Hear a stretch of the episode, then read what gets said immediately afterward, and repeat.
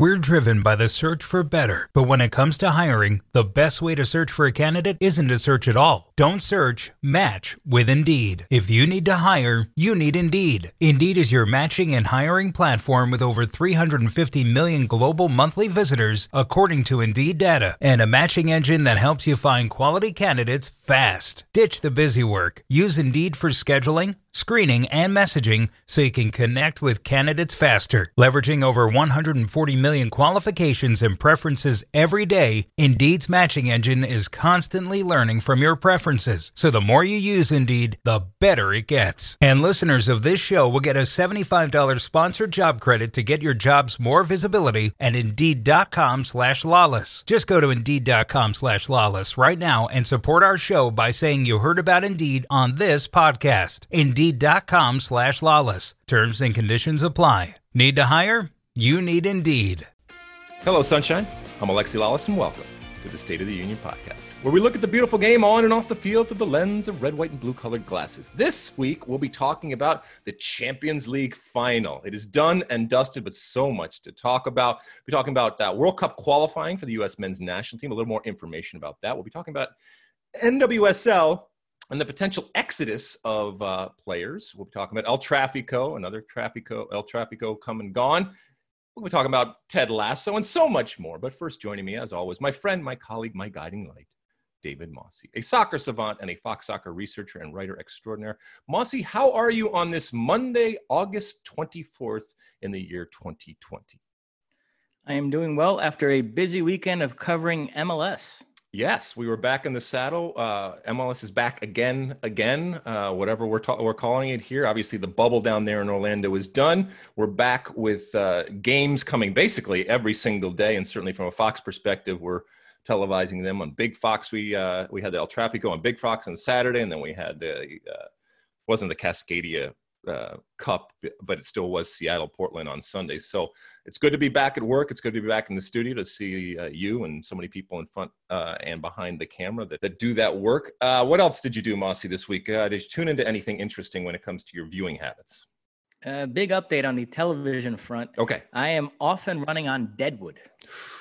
Okay, uh, you have been fact, talking about this for a while, right? You were talking about this for a while, but now you finally have broken the seal.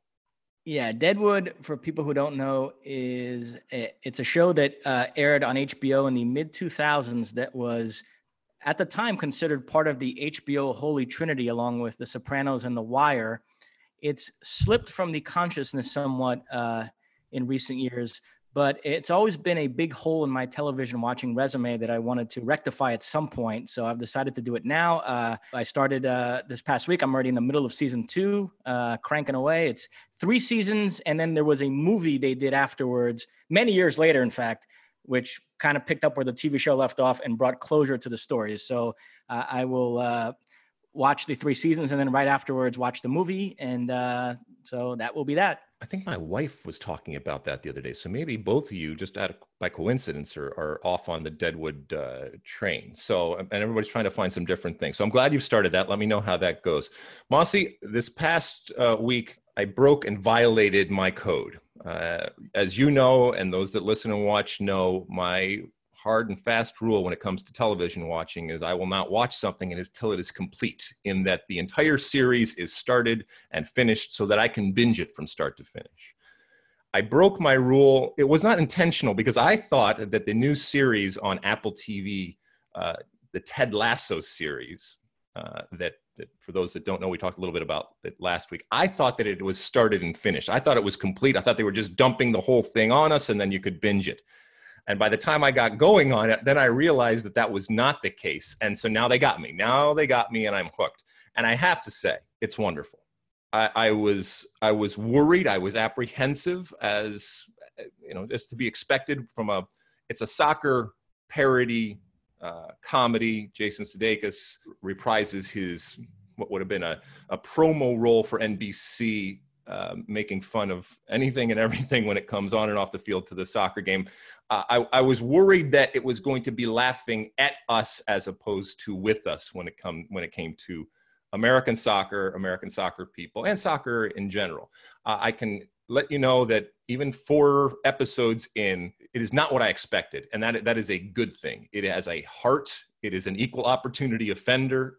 it takes shots at anybody and everybody out there, uh, so that insecurity is shared by every, uh, by everybody. But it's just very very different than I thought it was going to be, and that's uh, you know that's that's that's nice to see. But now I'm hooked because it's not over, and now I got to wait for every new episode to come out. Like what I had guarded against for so long has now taken a hold in me, and it's my own fault, and I hate myself for it. But I love that at least I found something that is is very very good. Uh, one more thing you have to look forward to, uh, I believe, dropping next week on Amazon Prime will be the Tottenham All or Nothing uh, documentary chronicling this past Tottenham Hotspur season, which of course included the sacking of Mauricio Pochettino and the arrival of Jose Mourinho. And they've announced that one of my favorite actors, Tom Hardy, will be narrating the uh, series. I'm hoping he does it in his Alfie Solomons voice. Uh, that's a little Peaky Blinders reference. I'm not sure if you're uh, familiar with that show, but uh, so I'm I am looking forward to that. I mean, they they've really gotten lucky in some of the seasons they've chosen to depict. I mean, they choose that that Leeds United season, and you get all that craziness with Bielsa with the Spygate, and here they choose Tottenham, and you get uh, the Pochettino sacking and Mourinho arrival. So this one should be very compelling as well. Now that that starts when?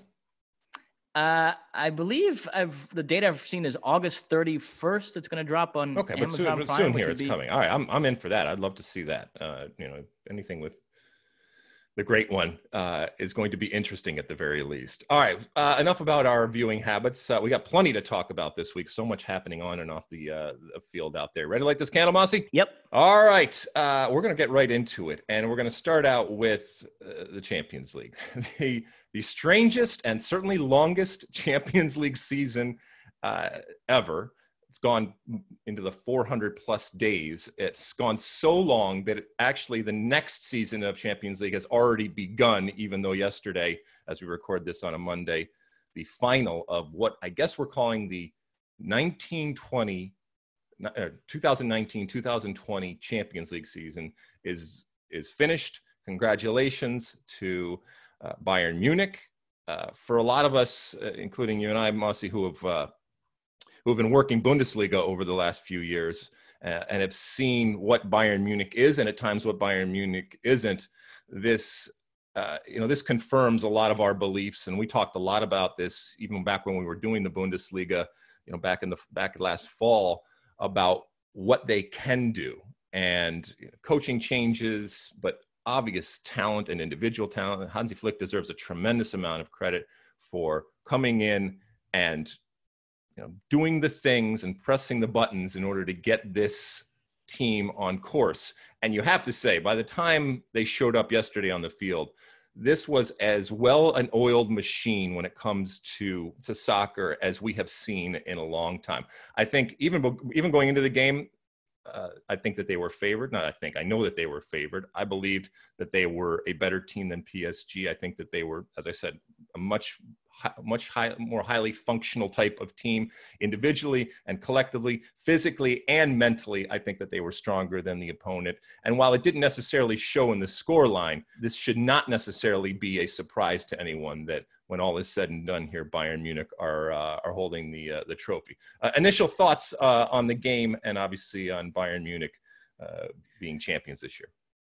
Uh, Bayern was the better team. Bayern is the better team. But I do think PSG will look back at this final with some real regrets. This was a very winnable game. They played uh, about as well defensively as they could have hoped for. They did what they had to do on that end, and they created enough chances at the other end, particularly in the first half, that they'll feel like this definitely could have gone the other way. Uh, they needed their two big stars, Neymar and Mbappe, to deliver, and neither one of them did.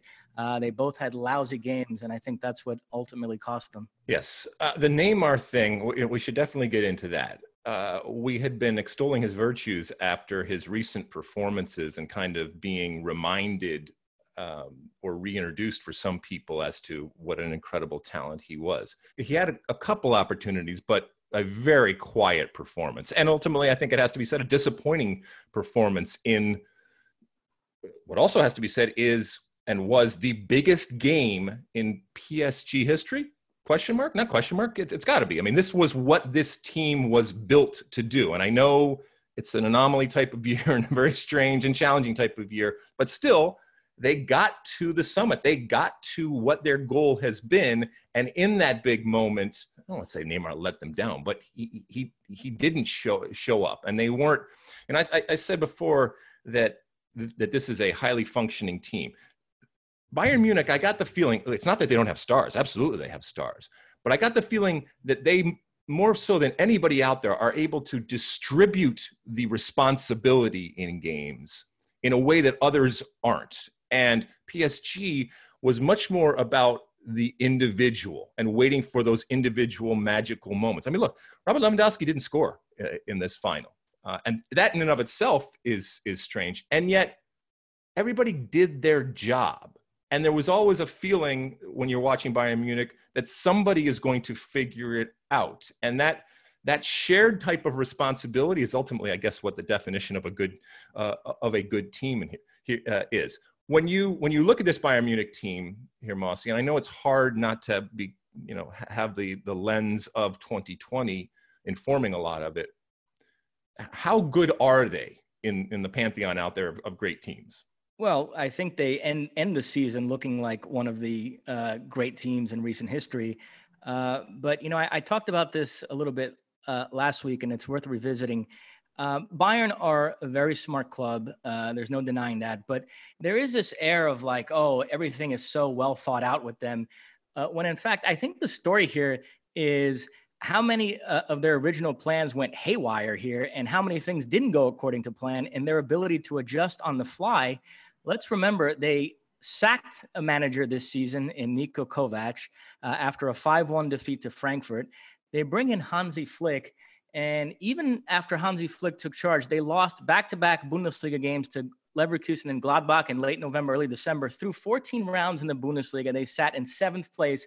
And at that point, uh, heading into the winter break, the expectation from everybody was that Hansi Flick was just an interim guy, and of course they were going to bring in somebody else maybe as early as the winter, Pochettino, somebody like that. Or, uh, ironically enough, there was a lot of talk that they might keep Hansi Flick until the end of the season, only because they were uh, waiting on Thomas Tuchel. Mm-hmm. Uh, he was their dream choice. And so they, they were going to have to wait for him until the end of the season and then convince him to leave PSG. And they didn't make Hansi Flick the permanent manager until April. Uh, and even on the field, uh, I saw a lot of stuff the last couple days about how look at how much Bayern's 11 cost versus uh, how much PSG's cost. You know, the, the implication being that Bayern spend their money so efficiently. But, you know, they did have an 80 million euro defender, their club record signing, Lucas Hernandez, sitting on the bench for this game, uh, didn't get in at all. Uh, Benjamin Pavard, another big signing, got injured. And so uh, Kimmich, who was supposed to be exclusively a midfielder uh, this season, ended up starting their biggest games at right back. Alphonso Davies, who, who could have seen that coming, him moving to left back. Alaba moving to the center of defense. Jerome Boateng, a guy they've been looking to kick out the door the last couple of years, who was kind of a punchline on some of our Bundesliga shows early on the season. He ends up starting their biggest games. He, of course, gets injured in this one. And then Niklas Süle, a guy who's been out for months, who's, who's uh, been injured all this time, and who would have been out for the season, by the way, if not for the pandemic. That gave him enough time to get back. He ends up having to come on. And so it was a lot of sort of adjusting on the fly. Uh, even the Coutinho thing, you know, we covered the Bundesliga, and early on this season, it was all about Coutinho, and Thomas Muller was on the bench, and Coutinho was going to be the difference maker, and, and and then that ends up not working out. So Thomas Muller comes in and ends up having this incredible season, all these assists, and so a lot of this stuff was them sort of making it up on the fly and not really going according to the original plan. Yeah, I mean, look, I want I want to be very very clear. These are both very fancy and expensive machine machines. I'm just saying that you know of the two Bayern Munich is the more well uh, well oiled machine. Now you mentioned a couple things there, and, and I was thinking about this the other day. You know, had PSG won, or even even in the in the current context with Bayern Munich winning, is there something missing? Is it diluted because of 2020? Are there those either publicly or maybe more more I guess more privately are saying yeah, but, and this is you know, that whole asterisk caveat type of situation for a lot of things that are happening in, in 2020. I guess the question is, had it been a normal Champions League, do you still think that Bayern Munich would have done this? In a certain way, did they benefit from the pandemic and because of this unique aspect of it? Or is this just as valid as any other? I think Bayern winning it actually lends legitimacy to the Champions League title this season because it is a team that we all were starting to think uh, was the best team anyway and would have won it mm-hmm. regardless. Mm-hmm. Had somebody come out of nowhere and won it uh, under this scenario, we all would have looked at it and said, "Well, wait a minute. I think they just benefited from you know this these unusual circumstances." Uh, but I think Bayern winning it, n- everybody comes out of this feeling like the right team won, and and the team that there's a great chance would have won it under normal circumstances ended up winning it anyway. So I definitely think they sort of add some legitimacy to the whole thing. Oh, some of the crazy scenes, whether it was the the watch party back in uh, in Paris, or please correct me if I'm wrong, the the celebration when PSG lost, even by people in Lyon, or I don't know where they where they were. Marseille. They, Marseille. They, it was it was something to behold. Well, Marseille, they won uh, the first uh, edition of the Champions League 92 93. They beat AC Milan in the final in Munich, and they're the only French team to win it. And so, even as PSG has become this monolith in the last decade and dominated domestically, that's still something they can hold over them that we've won the Champions League and you haven't. And so, that was a big topic the last few days. Marseille uh, fans concerned that they were going to lose that. And so, they, there was tremendous relief when Bayern won this game, and they're still able to hold that over PSG. Uh, but yeah, I mean, there, there's so many things to talk about with this game. We, we should hit. I mean, you, have mentioned Robert Lewandowski. Mm-hmm. Uh, there's now this petition online to bring the Ballon d'Or back because everybody feels like he's the guy that's the most victimized by by them not handing out that award uh, this year. And I, I, agree. I think he, he he'd be a shoe in for it. He is probably going to win the FIFA Player of the Year award, so he'll have something from an individual standpoint to take out of this year. But uh, it would be nice because I, I on record as saying I thought it was a ridiculous decision to scrap the Ballon d'Or this year. I do hope they they heed the calls to, to bring it back. And so Robert Lewandowski is able to be recognized in that way because you agree he, he should win it, right? Absolutely. Absolutely, he should win it, and and I do agree with you that it was ridiculous to get rid of it. I look, I know, I know this is a strange year, but I also I put put value and I respect those teams or those individual players that have been able to be flexible, that have been able to adapt and adopt to this new normal. I think that in and of itself is is of in is of incredible value and should be celebrated and should be rewarded in the form of of best of best players. Your your ability to adjust. You know some other things uh, that, that, jumped out on me. Manuel Neuer there was a time not so long ago a few years ago uh, when you know he got injured things weren't going well for him from a national team perspective where we were saying that it's lost its luster and that what was once the great uh, goalkeeper of the world was no more and and yet he has come back and look he's always been a great goalkeeper but he's come back and once again the the way that Bayern Munich plays requires him maybe only once a game but at some point in a game to make a big save because they are vulnerable and look they put all their cards on the table Bayern Munich. This is how we're going to play. We're not going to change. We know that we're vulnerable over the top. We know that there's going to be space. We also know that we have a, a goalkeeper who can make the traditional saves, can make the under, untraditional saves, and plays in a way that enables us to take that risk. But with that inherent risk comes those opportunities. And yet time and time again, he was he was up to the task. So I think he's back in the conversation as one of the greats uh, in the world at this time. He certainly has been in the past at this time. And even more so in terms of his legacy he fundamentally over the years has changed the way we think about uh, that position. Uh, I'll get, get your comments in a second then, but and then uh, you know I want to uh, I want to talk a little bit about Alphonso Davies and finish up this conversation when it comes to uh, Bayern Munich. But Manuel Neuer, anything on that? I agree with you. Uh, he is my favorite goalkeeper of all time. But ooh, really, of, those, of, all time? Yeah, yeah I, I, I, but I'm I'm one of those people that's been denigrating him uh, the last couple of years. In fact, I, I, said very recently in this podcast that Ter Stegen had usurped him as Germany's best uh, uh, goalkeeper, and not the first time I look ridiculous uh, for something I've said on this podcast, and it won't be the last. But yeah, Manuel Neuer made a mockery of those suggestions in the last couple of weeks. You're right; he was phenomenal. He was great in this final. The save on Neymar in the first half, the one on Marquinhos uh, in the second half. Uh, so yeah, no, I mean, plaudits to him as well. All right. So the the what do they get for their efforts when you're a PSG? Well, you start the the league season a week from now, so uh, no rest for them. And obviously, they took a break, unlike the other uh, leagues out there. But they got to turn it back around. And then, you know, the changes come almost immediately. To sometimes people are talking about Thiago. I mean, theoretically, a player could leave Bayern Munich and next week play in the in the the charity shields match or or something like that i mean there, there's all sorts of craziness when it what's time anymore in 2020 right it, it mean it means nothing but it also means some very strange things could happen right Mossy? yeah i mean you're reading stories today that tuchel uh, is uh, under threat of being fired but I, I just think the nature of this and the way one season is blending right into the next makes that very difficult. I think even if they're not crazy with him at PSG, you kind of have to live with him for another season. He did get to a Champions League final after all. And as you mentioned, they have a league game next week. The Champions League group stage starts up again in October, and it would just be very weird circumstances to bring in a new manager now. So uh, I don't see that Tuchel change happening at all. Although I will say they have to sort out this Mauro Icardi issue because this was a very weird uh, situation. Icardi is somebody that Leonardo is very high on, and it was his decision to bring him uh, on this season on loan with an option to buy permanently. Uh, Tuchel, you got the sense, wasn't that into it. Uh, and they ended up making the deal permanent for a lot of money. It's 50 million euros, but with bonuses that are going to take it to 60 million. While Tuchel, it seemed like wanted them to re-sign Cavani instead. And the whole Icardi uh, Cavani dynamic was so mishandled this season that when the season ended, Cavani said, "The heck with it, I'm gone." He did not sign an extension so he could play in the Champions League like Thiago Silva did, which enabled Thiago Silva to play in these games. And boy, that proved costly because they wouldn't have minded having somebody like Cavani to throw on in that game.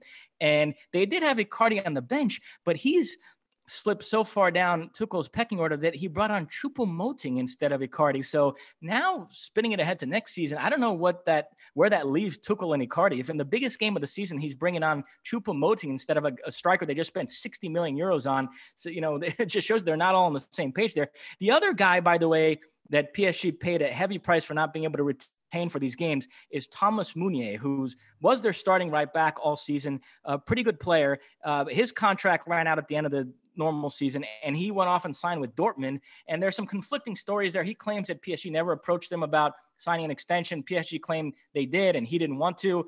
Uh, but they ended up having to start Thilo Kehrer at right back, who's really more of a center back. And boy, uh, his his uh, lack of technical ability really showed there. I mean, he gave them nothing attacking wise down that right wing. Really screwed up some good moves, and actually wasn't even that solid defensively in this game. I mean, uh, Kingsley Coman ate him alive, uh, and you know probably should have had a penalty late in the first half after he blew past him, and then he and then Kehrer lost Coman on the header. So.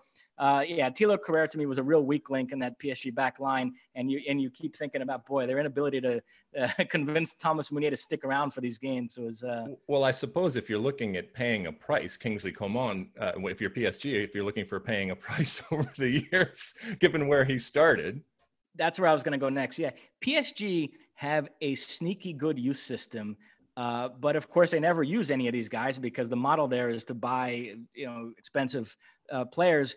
Uh, and so these guys end up leaving and going elsewhere in search of playing time. And they they they came up against one of their youth products in the semifinals, and Christopher Nkunku, a player who had a terrific season with Leipzig, was one of the Bundesliga leaders in assists. So they could have gotten burned there. They didn't. They were able to shut down Nkunku and win that game. But they get burned here with Kingsley Coman. Moussa Dembele, another PSG youth product, scored two goals for Lyon in their win over Manchester City.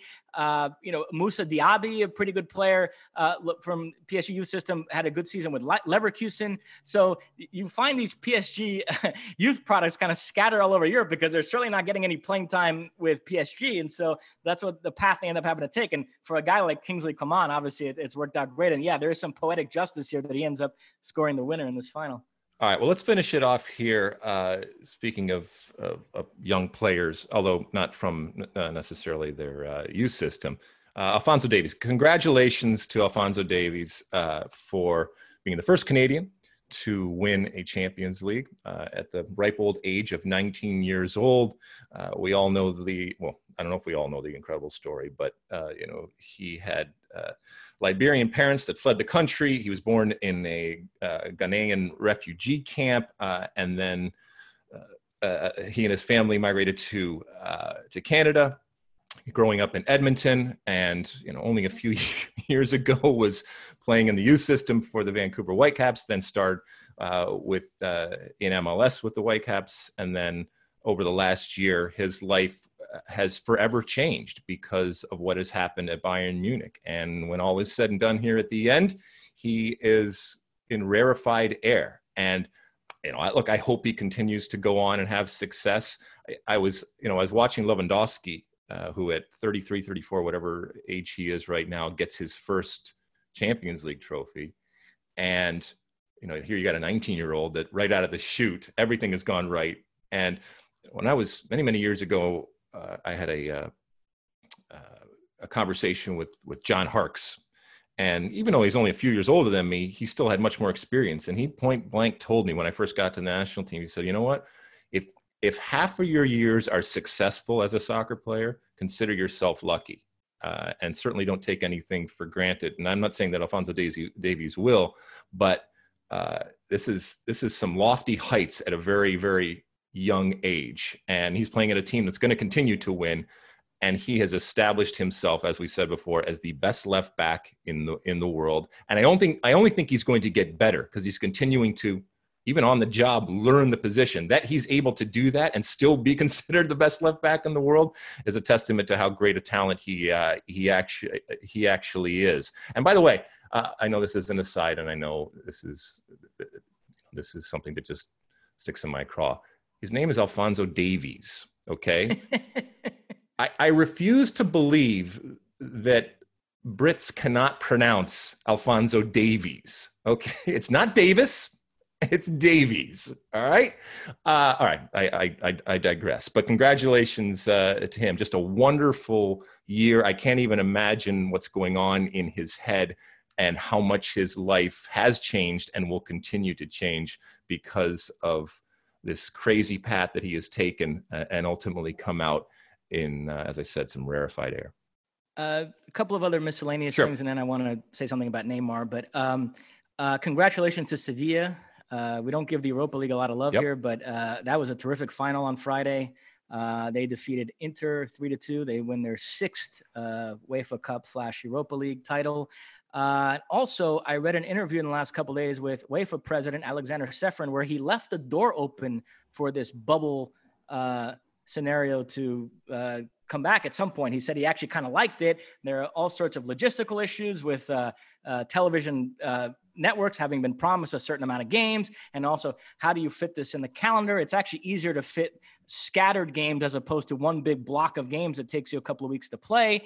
Uh, but if they were able to get the logistics sorted, are you uh, in favor of this scenario, or do you prefer going back to the old way, home and away, and home home stadiums and such? Look, I, I understand the economics of it. So just from a pure economic standpoint, I understand more games is more money um, and more TV viewers and, and and all that. However, you know the one game scenario, and in in this instance, are you saying that it would be a, a bubble scenario or just the higher seed teams hosts the one game? The interview I read made it seem like a bubble scenario. Okay. I mean, because that's that's a little different because it's a neutral type of of situation regardless if it's a neutral situation or it's the actual higher seed hosting one game, I am still in favor of of of one game. I can recognize and appreciate at times the tactical decisions that are made um, and the philosophy relative to two games.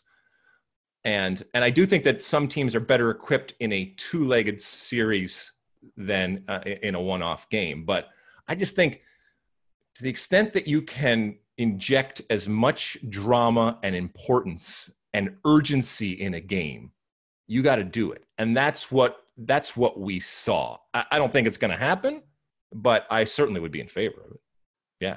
You? I'm very intrigued by it. I have to say, I really oh, like Oh, look at you. you! You, you, you, you know, you, you make yourself out to be such a traditionalist and an old school grumpy guy, and yet you're much more progressive than people feel. You're evolving, my friend. Uh, and then last thing on Neymar, only because I, I don't want to be accused of ducking this. uh, yes, uh, bitterly disappointed with his performance. Um, through the first 60, 65 minutes of the game, uh, he he didn't see a lot of the ball. Uh, mm-hmm. I felt like in the first half, the few times he got it, he actually did some good things. But Bayern did a great job limiting his involvement. And then the really damning part was he became so frustrated that in the last part of that game, he checked out And when his team needed him most, uh, he just wasn't there mentally. Uh, you know, a, a, a, common criticism of Neymar in big games is that he develops this hero complex and tries to do too much and dribble past everybody. And I heard people trotting out that line yesterday. And to me, that's not what happened here. It was actually, he was oddly like lackadaisical the last part of that game and was just giving the ball away with these lazy passes. His body language was awful. And so that that is that is very damning, and he deserves to get criticized. And because it's Neymar, I know people like to twist the knife even a little bit uh, further than they would somebody else. But uh, I will say to end it on a positive note. Uh, it was great to watch a healthy Neymar play games of consequence again because injuries have robbed him of that the last couple years. He's been sort of taken out of the mix, taken out of the picture. And I agree with what you said last week, and you reiterated that this week. He was sort of he sort of reintroduced himself on the global stage again. And the last two weeks, he felt relevant for the first time in yep. a while. And we were again talking about his play and for good and bad. And, and, I just hope that we've turned the corner on the whole injury thing. And there are no more wasted years in his career. And he's able to play and play in all of his team's biggest games for club and country, not miss any more international tournaments, not any more big uh, Champions League knockout stage games. Um, you know, because I whether you like him or not, I just think the sport is more interesting with him in the mix. Good. It's a that's a good final point. I, I will only say this: if you are only great when you are playing on a better team than the opposition, then I'm not sure you're truly great. And you know, how many times have we seen Neymar? And look, he's played on some very great teams uh, in his career, but how many times have we seen him on inferior competition raise the level? And I mean, look, when I don't know, take your pick out of history. When uh, when Maradona played in Napoli, for example, okay, it, it, it wasn't that he was playing for the greatest team, and yet he starred and took that team on his shoulder, even for Argentina when he when he put it on on his shoulder. And I think I think big players do that. Even Messi, at times we have talked about the Barcelona team not being as good as it has been in the past. And look, that's a pretty lofty height, but but still has the ability to do that. And I I I, I love Neymar and I love that he was reintroduced to us. And I do think that he can be that great player. But like you say, I think whether it's a, a physical or, or a mental block that arises in these in these moments, I, I want that game where I say, you know what? Neymar was playing on an inferior team, and he took it upon himself in a way to make that team better in that instance. And I, I don't get the feeling that we're doing that a lot. And it's hard when you're playing on a, on a super club because those are rare, rare occasions. But the other day, or, uh, you know, on Sunday, he was playing on an inferior team and he wasn't able to impact the game in a way that he took it upon himself, took his team, and elevated that team. And that, for me, is what greatness is. All right, Mossy, anything else before we move on? That's it.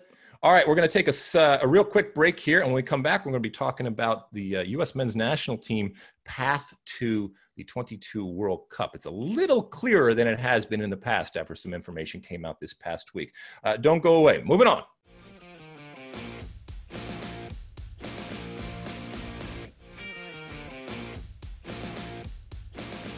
Okay, welcome back. Uh, some news this week regarding the U.S. Uh, men's national team and their path back to the promised land of the World Cup, uh, this World Cup being in 2022, the Men's World Cup.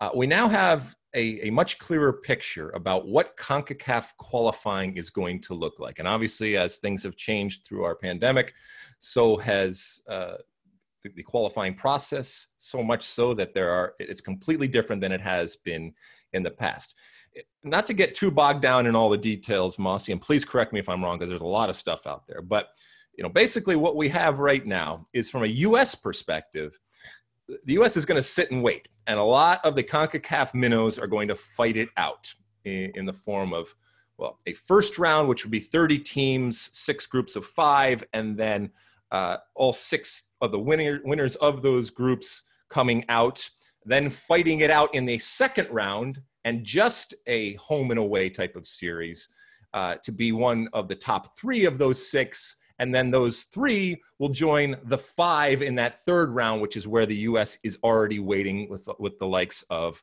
Mexico, uh, Costa Rica, Jamaica, and uh, Honduras, if I'm not mistaken. So those are, I think, was it? I think I, no, Costa Rica. I said Costa Rica. Anyway, the, the gist is that the U.S. is ultimately going to be in this group of eight, the octagonal, the octagon, whatever we're going to call it, uh, formerly known as the hex when it was a group of six, which means that now instead of 10 games home and away, you're going to play 14 games home and, uh, home and away the way that this shakes out is that obviously we know five uh, or four of the opponents being one of the five already in this this third round. We're still waiting for those other three but the dates are set. And all of this will kick off from a us perspective and for the rest of the, the, the teams uh, starting in june of 2021 so we got we got a long time. Greg berhalter and company have a long time to wait before they actually are playing a world cup qualifier. And with the way things are going right now, folks, I don't know when Greg Berhalter is actually going to be playing a game with the national team. Best, you know, uh, best laid plans and all. But the reality is that while it seems a long time, what it also means is by the time we get to June 2021 and qualifying starts, Greg Berhalter and this team will, I guess, have very have had very few, if any, opportunities to test themselves. So you might jump right into that qualifying process. The good news is is that for the first 5 or so games, 6 or so games, the US should amass points with uh, games against the likes of Jamaica, games against teams that will be coming up, so they will be inferior teams. And then it really gets, I guess, serious from a competitive standpoint in October of next year, 2021, when that first Classico the United States versus Mexico happens. That will be played here in the US. We don't know where any of these games are going to be played, uh, including the, the classic of US Mexico. We know that for so many years it's been done in Columbus, but that's not assured of happening again in Columbus. All of this is to say that I still think, even with the 14 game format here right now, and maybe even more so because of the 14 game format, I still think the U.S. is going to qualify. I still think that 2017, the, the disaster that was 2017 qualifying for 2018, was an aberration. I do think that this team is better than it has been in the previous cycle, uh, more talented. And I do think that they come with a chip on their shoulder and a, a recognition of the responsibility and, more importantly, the opportunity to set things right and to make up for past failures and to be that group that takes us back to where we belong.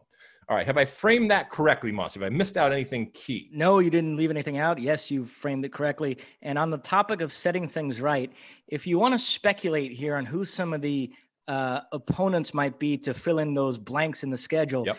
the U.S. begins uh, qualifying away to right now it says Group A slash F winner, and there is a very good chance that team will be Trinidad and Tobago. Which oh. you talk about some wow. uh, poetic justice. The U.S. beginning their next uh, qualifying campaign away to TNT, and then that second game right now it says versus Group B slash E winner. Uh, my money is on that team being Canada uh, which uh, would be very tasty second game as well, home to Canada. Uh, the other blank you'd have to fill is against uh, Group C slash D winner. Uh, my money would be on Panama being that team. Although another option is a Curacao side now managed by our former Fox Sports colleague Guus Hiddink. Uh, so that would be fun if uh, uh, Guus Hiddink can somehow oh, get Curacao to that. I would love that. But look, but all these teams that you're mentioning are are winnable and three points. Home, away, doesn't really matter. The U.S. should be able to get three points, which, to my point, eh, the U.S. should, by the one, two, three, four, five, six, seventh game, when they do come up against, or even the sixth game versus Costa Rica, they should have amassed some good points and should have set themselves up to qualify as the more difficult opponents uh, come into play. And look, it's not that you can't beat Costa Rica and Mexico. As a matter of fact, you you can and you should expect to, but uh, there are there will be other easier opponents, and starting it off and getting a base of points, I think, is key for how this qualifying round is going to go. Well, and, and if you look towards the end of the schedule, uh, two of the last three games are away to Mexico and away to Costa Rica. So uh, it would behoove the U.S. to be in good shape heading into that last stretch. You don't want to go to those games needing needing points, needing a win, uh, because I mean those are places where wins have been very hard to come by over the years. Um, so yeah, the schedule is kind of set up in a way to, to, to gain a lot of points early to give yourself a margin for error because it gets very tough late. And you know, you mentioned the likes of Curacao or or Canada, um, you know, or Panama. They're all going to have to take the long route. And as we've said time and time again, the five teams that were put into the third round and will wait for everybody to knock each other off. That was uh, determined by CONCACAF uh, early on at a, at a date, uh, an earlier date uh, when it came to the rankings, and they took the top five and automatically placed them in there. Everything that happens in in the pandemic era and in certainly in 2020, as we've said time and time again, it's not about being fair. You try to be fair with the recognition that somebody is going to get a, a, much a much more challenging type of of, uh, of, pathway. So if someone like Canada ultimately does qualify for the World Cup, because keep in mind, while that final eight, the top three go, that fourth place finisher actually goes on and plays playoff games, and then the intra-continental uh, playoff so they can st- we could still, from a CONCACAF perspective, still have four teams going, but that is a, a real long way and a difficult way for a uh, uh, for a team to go. And there are those that will cry foul and say that this is this is unfair. And I I can't disagree with them, but as we say time and time again, this is making the best of a crap situation and trying to do the best that you possibly can. CONCACAF came out very early on in the pandemic and said, look, our priority is to make sure that the leagues are functioning. And, you know, to different extents, uh, that is happening now. And so I think they could finally concentrate on getting some of these things, uh, these things done. But it's it's not easy, and and these are just dates, and these are this is all just on paper. This could certainly change. Uh, to reiterate, next June, uh, they, the U.S. will play, according to this, four in June, then two games in September, two games in October, two games in November. So by the end of 2021, they will have completed one, two, three, four, five, six, seven, eight, eight games, nine, ten games, excuse me, 10 games of the 14 games uh, in the octagon, if that's what uh, if that's what we are call, calling it. And so we should have a good idea by the end of next year, if all goes as planned. That's a big if. Uh, about where the U.S. stands uh, relative to qualifying for Qatar in 2022. And keep in mind the the World Cup in 2022 is not in the summer; it's in the fall, which gives everybody a little bit more of a cushion and more time to figure this all out. Yeah, my my macro view of this whole thing from the U.S. standpoint is if you're a believer that the U.S. has this uh, really impressive young talent, which I am, I, I, I love this nucleus of Pulisic, Reyna, McKennie, Adams, Dest, etc.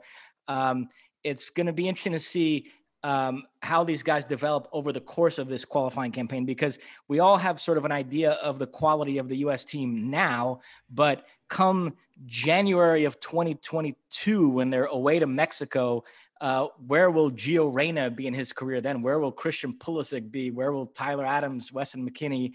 Uh, they might have made a leap, and we could mm-hmm. arrive at that game with feeling like the U.S. you know is now like loaded with you know two or three like world class stars, and we could be feeling very different about the team come early 2022 than what we do now in August of 20. So that is a long time in a player's development. So uh, that's that's you know Berhalter rightly so keeps pointing out uh, in every interview, we have a young team. We have a young team, but it might not feel like such a young team when you get to the home stretch of this qualifying campaign, depending on how well these guys develop. And look, and there are anticipated challenges and problems along the way, and and some. I mean, look, we.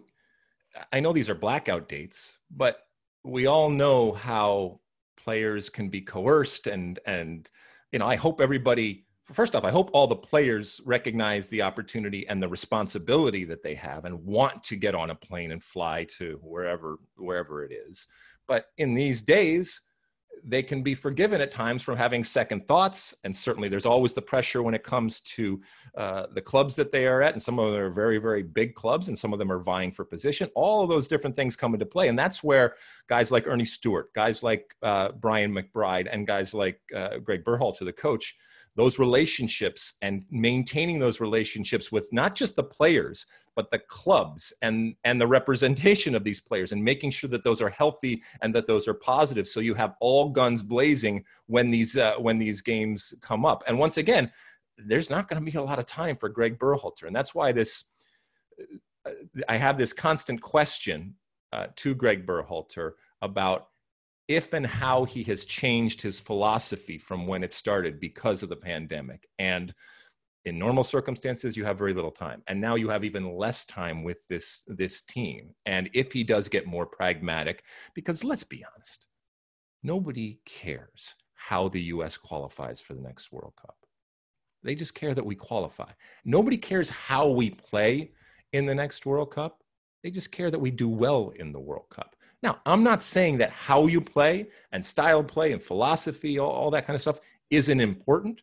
But when it comes to the national team and the World Cup, that's that's really all anybody cares. And even more so now when you can be forgiven by being more pragmatic because of the lack of time uh, that you're going to have. Now, I'm not saying that that's what Greg Berhalter is going to do. He he is and has been a true believer in what he started and maybe what he wants to finish.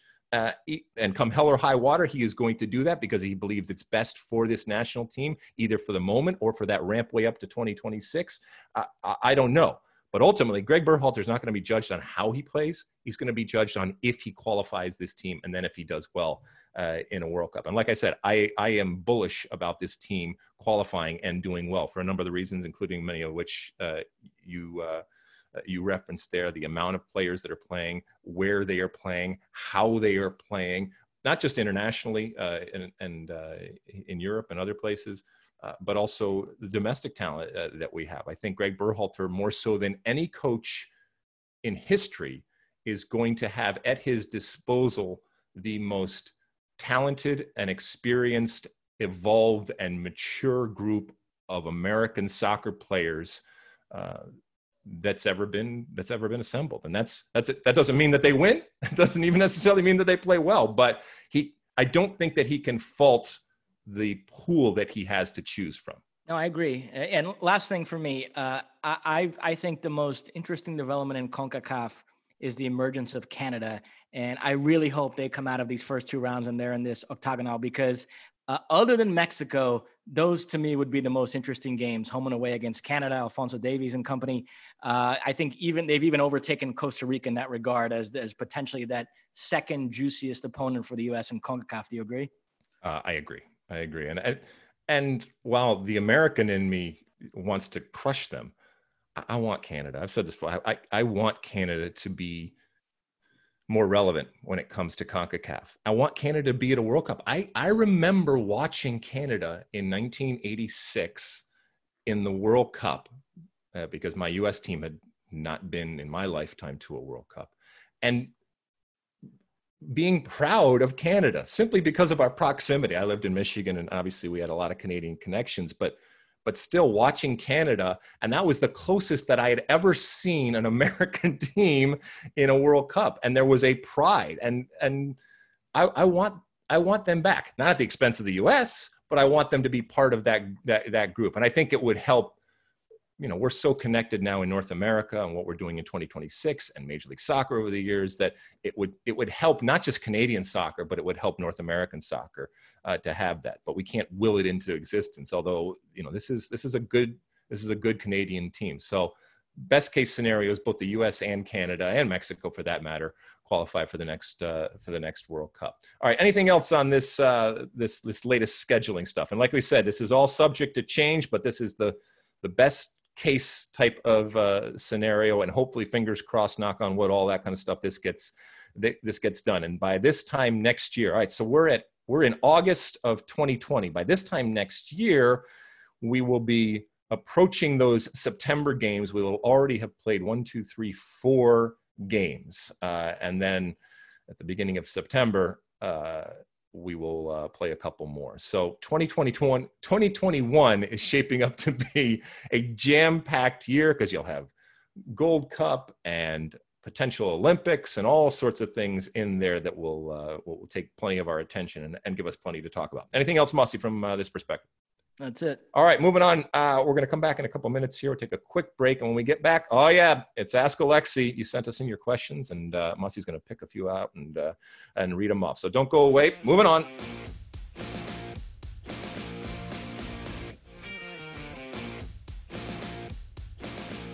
All right, it's that time again. Time for Ask Alexi. Use that hashtag Ask Alexi, or you can send Ask Mossy. Just get it to us somehow on all the uh, social media platforms out there, and ask us questions or comments, hot takes, whatever you want, and uh, we'll pick a few out each week as we have done this week. Mossy, what do the folks want to know or or scream about this week? First up, at Roma underscore 0921 Peru. Boy, interesting. Ooh, wow. Uh, have you seen enough to tell who can win the MLS Cup? Uh, top two, perhaps?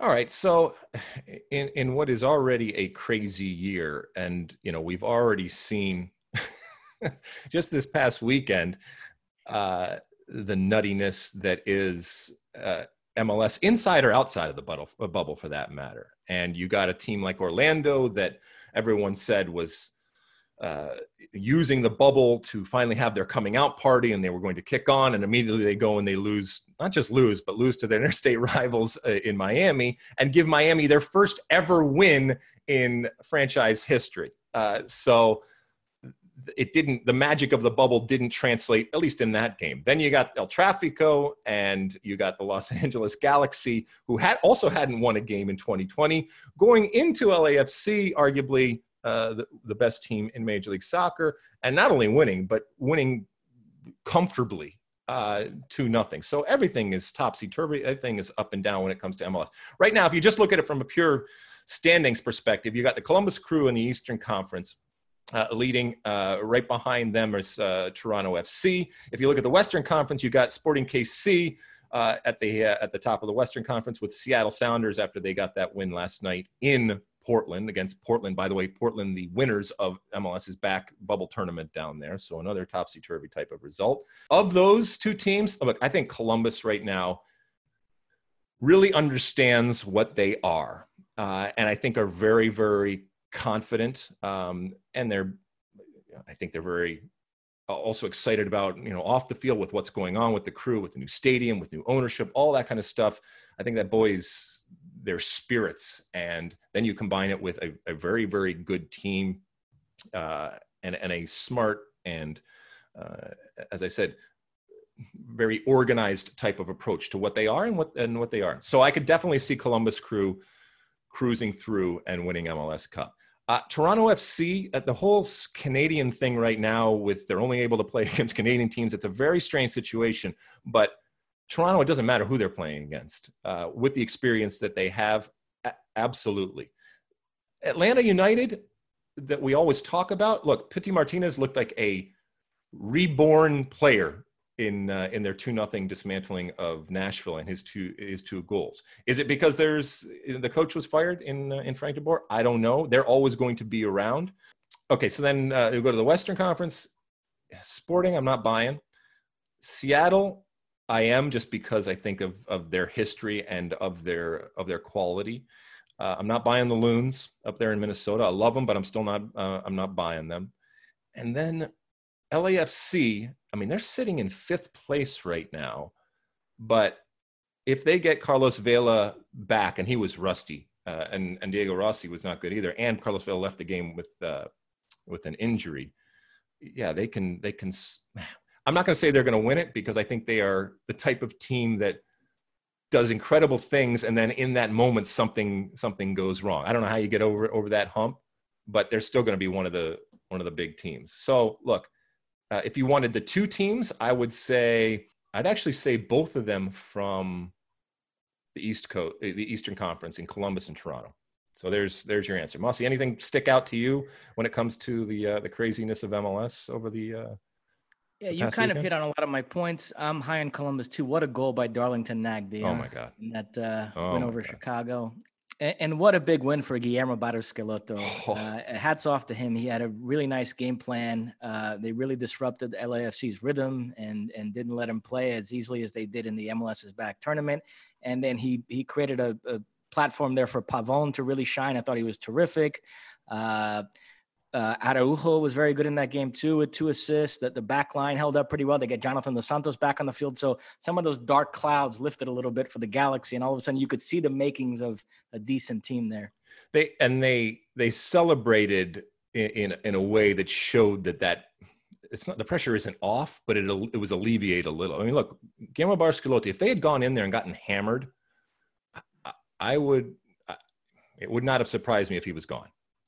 Uh, this is a team, as you said, that has not been good this year. They were good. They deserved it. To a man, they were better. Uh, the this opinion that the the heat was responsible for it. Yeah, it was hot, and yeah, it was a, a uh, mid afternoon game, but it certainly didn't uh, bother the Los Angeles Galaxy. They had no pro- they had no problem, and afterwards they celebrated. They might have celebrated a, a bit too much uh, slow your roll and all, all that kind of stuff.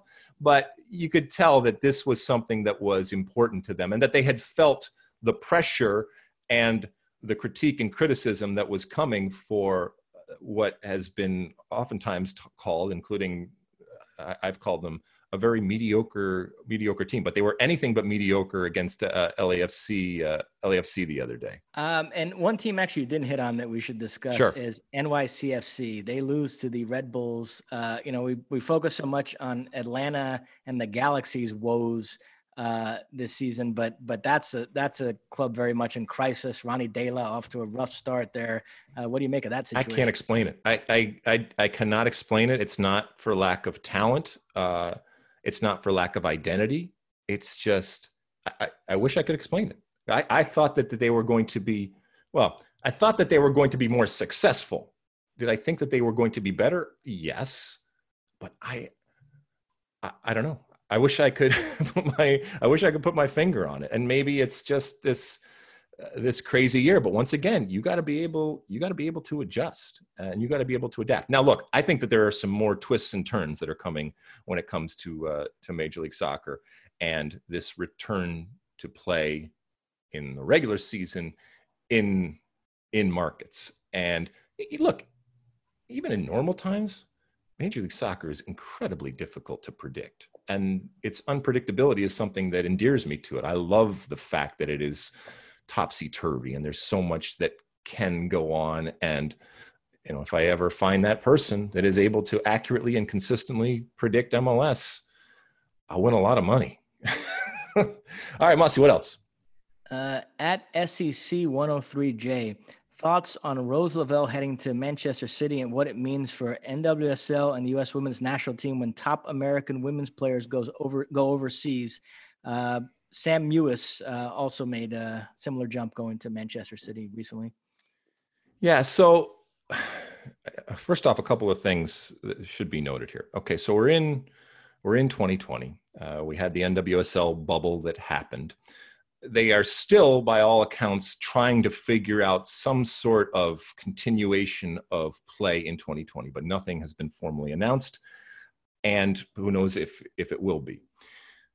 I think it's important to to understand that in 2020, um, the U.S. women's players that are that are signed with United States Soccer Federation continue to be paid, even though they are not playing. They are being paid their salary as U.S. women's national team players, and they are being paid their salary and guaranteed to be paid these salaries of for their NWSL participation, even if they opt out and choose not to participate.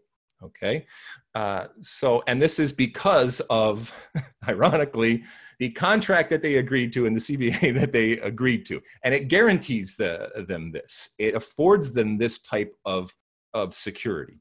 Part of that CBA is a recognition when it was first signed that you wanted to assure that players were going to stay and so there was a limit as to the number of players that could be allowed to play outside, um, which was which is three. Now, 2020 is obviously a very strange year, and I think from a U.S. and why I'm talking about the USSF is because that's who is paying most of these uh, most of these players. If you're a player in the NWSL and you want to go overseas, and, and you're just a regular NWSL player that's being paid by that by the league, you know that's fine and we'll talk about that in a second but we're talking about these players that are under contract with ussf the united states soccer federation who is also paying their nwsl salaries and they're all getting paid even though they're not playing whether they're not playing nwsl or they're not playing with the they're certainly not playing with the us national team. So three players are allowed but in 2020 you want your players playing and the reality is in 2020 especially in the united states it's very difficult and if you're a professional you want to play and you want to get to a place to your place. So I think there will be a recognition from USSF that they will allow players to go and do that. For a number of players, it's going to be with the recognition that this is a temporary type of fix and that they will return and that they will be back. Now, is this is this a bad thing in the bigger picture for NWSL? I don't think it's I think it's a challenge and I think it is worthy of their attention, but I think what it what it can do and what it should do is reinforce the fact that they better protect themselves. And when I say protect themselves, recognize that the rest of the world is catching up. The rest of the world already has existing infrastructure when it comes to opportunities uh, and affiliations with some very, very big clubs. So it is very turnkey. So when you go to Manchester United, you go to Man City, or you go uh, uh, places in uh, in France and other places, you're stepping into an already established system and an already established resources. You got to be able to compete. And if you're NWSL and you want to call yourself the best league in the world, you better be able to compete from a financial perspective, from a resource perspective, from a prestige perspective. And this hopefully will continue to remind NWSL uh, and light a fire to be able to be competitive. And this is this is the market that you live in. And so I don't think that this is a bad thing. As a matter of fact, I think it's a necessary thing, um, and something that I think will will drive what NWSL is going to do from a business perspective and a future perspective to make sure that they are creating a league that can compete on and off the field and provides opportunities for their players where they want to be here and they don't have to go overseas. And whether it's the actual money that they are making or the facilities that they are exposed to, um, or just the love that they are getting from uh, from these markets. So all of that is to say that while it can be seen as an exodus and therefore a a problem, I think a lot of it is just the times that we are living in. And I think if all things are equal, and they're not always equal, but if they are all equal, I think more often than not, American uh, women's players, uh, whether they're with the national team or not, are going to opt for the opportunity to play at home. But you got to make it competitive and you got to be able to pay them. And the grass isn't always greener over there, but at times it can be pretty green, and if, if only for the experience. So uh, it's a good question.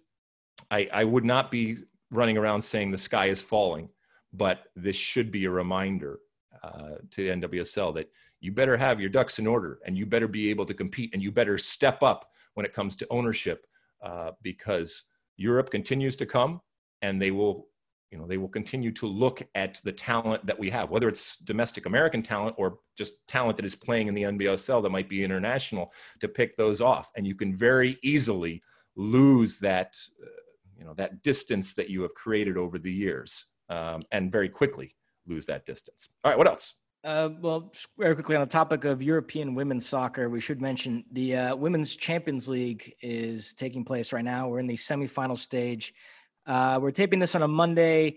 Uh, Tuesday, the day this podcast drops, Wolfsburg, Barcelona, and then Wednesday, an all French semifinal, PSG, Lyon. Remember, in women's soccer, Lyon are the, the the big powerhouse. They've won this competition the last four seasons. They're going for five in a row, and then the final is Sunday, August thirtieth.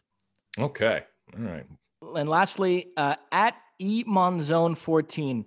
Uh, this was a question uh, you requested of Alex Dowd on the rundown. Uh, will the MLS squad versus Euro squad for the U.S. men's national team cause confusion?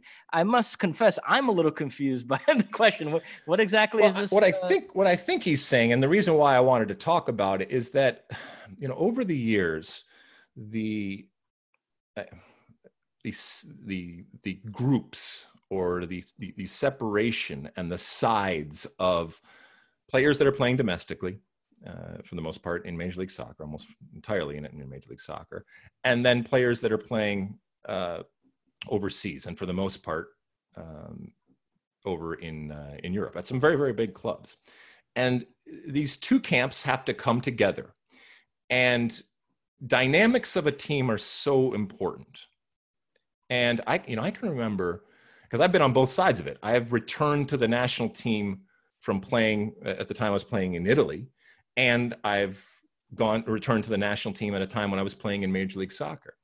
And you know, the I, I, talk a lot about the insecurity that we have, um, and we have had, and we continue to have, and there's there's nothing we can do about it except own it and, re- and recognize it. But I vividly remember at one point when I had come back to the national team, uh, and I was playing in Major League Soccer at the time, and I remember having a shouting match at one point with Steve Sampson because of the way that he had been talking about the domestic players versus the uh, let's call them for lack of a better word the, the international players.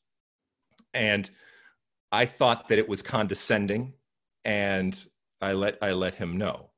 Now once again that was maybe my insecurity and my sensitivity to this but you have to find a way to have a player that is playing in Europe and the way that affects you, thinking that it's not thinking that you, you know what doesn't stink. It's that you're playing over in Europe and everybody is telling you that this is a, a higher level and that you have done something special and that and therefore you equate that with being better and therefore you should be seen as such trying to get over that and at times that that condescending type of inferior look that you get from playing in uh, in Major League Soccer. So, for example, and I'm not saying that this happens, but you got a Jordan Morris up there in Seattle. He comes into the national team. He spent his entire career in MLS, and you have, you know, I don't know, a a Weston McKennie who has never played in MLS and has played in the Bundesliga. Who knows? Potentially could be at the EPL this year, whatever. They come into the national team, and I'm just using them as examples. I'm not saying that this happens, but the way that they act, the way that they behave, the way that they interact can have a dramatic effect on how you actually play and how that camp goes. And if there is any type of perceived condescension from either way, a resentment one way or the other, that can manifest on the field.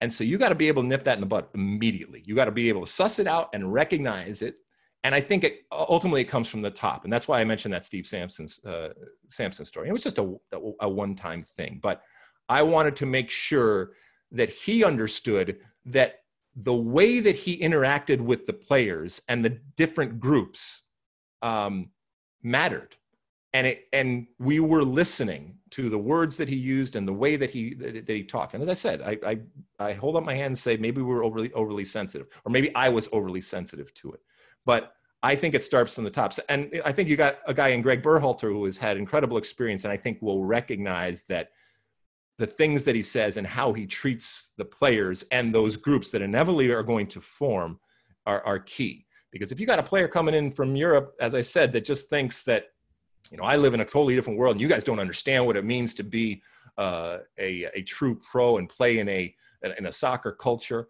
you know, that's that that is a recipe for for disaster.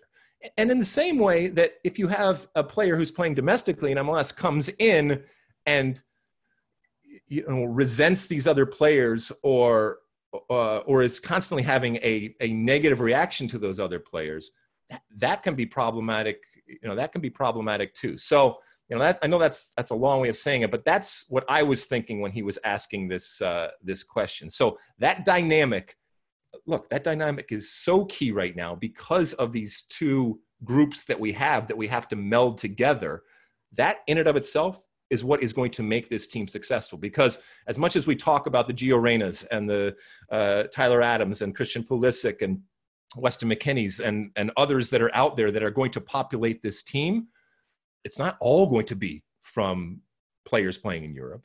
You're going to need those players from from MLS. And if there is this headbutting, if there is this dynamic where they're not there's not a mutual respect between those two groups, as I said, that that can lead to real real problems down the line. And you got to be able to recognize it, as I say, and deal with it uh, initially. And that's why I I wanted to include that because I think it's I think it's a conversation worth having having, and I think it's only going to become more in, important for Greg Berhalter or whoever is the coach of uh, of that national team going through. Anything else, Mossy?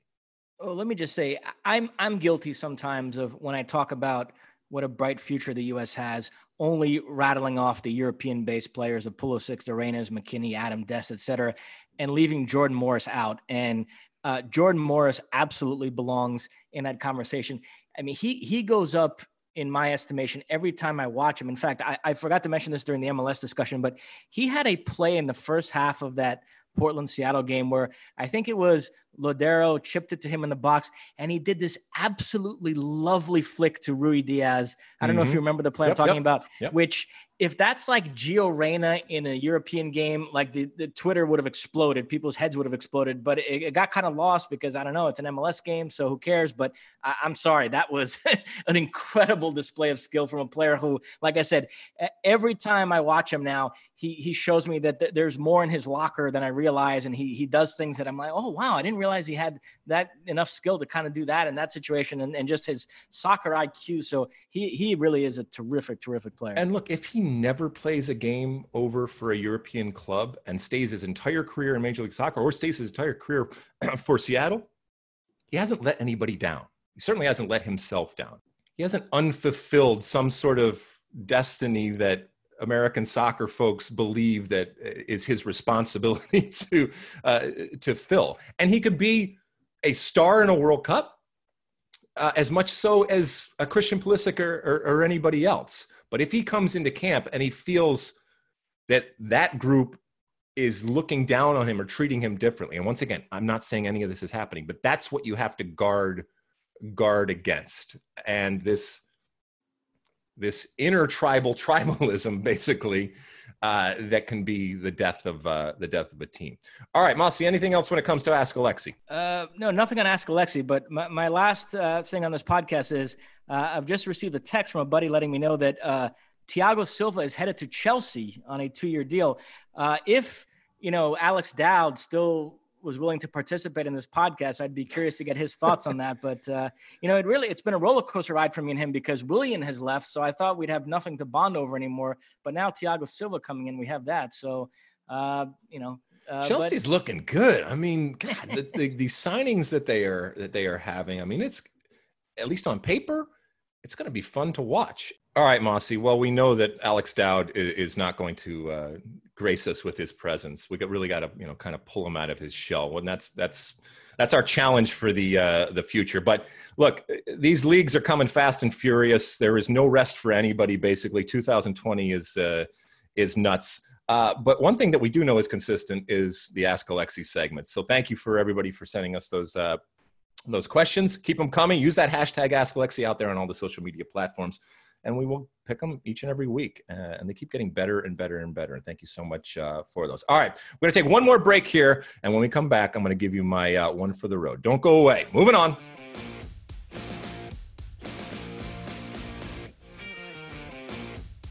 All right, we're back. Uh, and at the end of each and every podcast, as you know, I give you my uh, one for the road. And uh, we were talking about how the uh, the leagues are going to be coming back uh, before we know it, and some are already already back. And uh, for those of you that are out there that have uh, have kids like like I do, um, speaking of of coming back, school is upon us. It may already have started for you out there. for me, it starts here within the next week.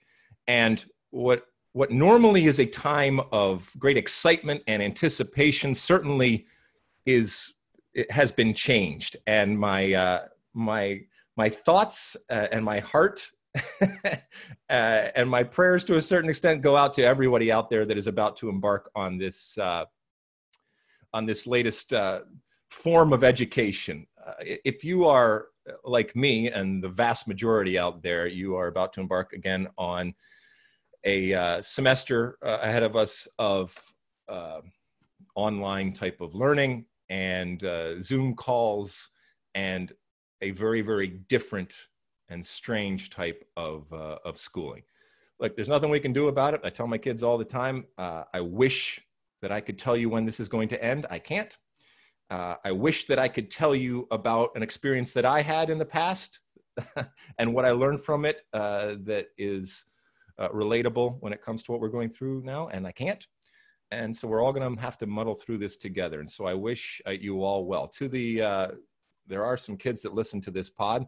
If you are embarking on this, uh, you know, recognize that everybody is doing this together. And I know it sucks. And I do hope that sooner rather than later we'll, we will be uh, through this. You will all, as a generation, have an incredible story to tell, as I've said time and time again. And uh, your ability to make the best of it um, is going to dictate some of your future success. And so there is that opportunity. And I was talking a few weeks ago about some of the Zoom calls that I've had with uh, teams and with players out there. And it applies to, to everybody. This is, in a strange way, but in a very real way, this this opportunity and it requires flexibility. I've talked a lot about that on this podcast flexibility and the ability to adapt and to adopt to a whole new uh, normal. And you might not like it. As a matter of fact very few of us would like it but it doesn't mean that it doesn't present uh, an opportunity and an opportunity to learn an opportunity to learn things that we haven't learned before uh, and an opportunity to emerge maybe better. And so whether it's kicking a ball uh, because you have the time and you have the opportunity to work just on your left foot, uh, or whether it's bearing down when it comes to school in this type of form in a way that you haven't been able to do in the past. Uh, we're all going to emerge from this, and we will all have hopefully grown, and in certain ways, maybe even become uh, become better. But it also doesn't mean that we don't have uh, our moments of uh, of downtime and and being down. And it's okay it's okay because you know as i've said before this is unlike anything that any of us have ever experienced uh, experienced before. So to all the kids out there have as good as a fall 2020 semester as you can have. Uh, i wish you luck. Uh, be creative. Uh, be yourself. Uh, and uh, and still try to do the work. And I know it's not easy. I know it's difficult. And to all the parents, uh, where uh, you know this type of a new normal is providing challenges that we never thought that we would have, and some very very real challenges when it comes to schooling and parenting and being a family in this type of environment. Um, I wish you well. and if uh, if I had the answers, I would give them to you. As I said before, we're just going to all muddle through this uh, this together.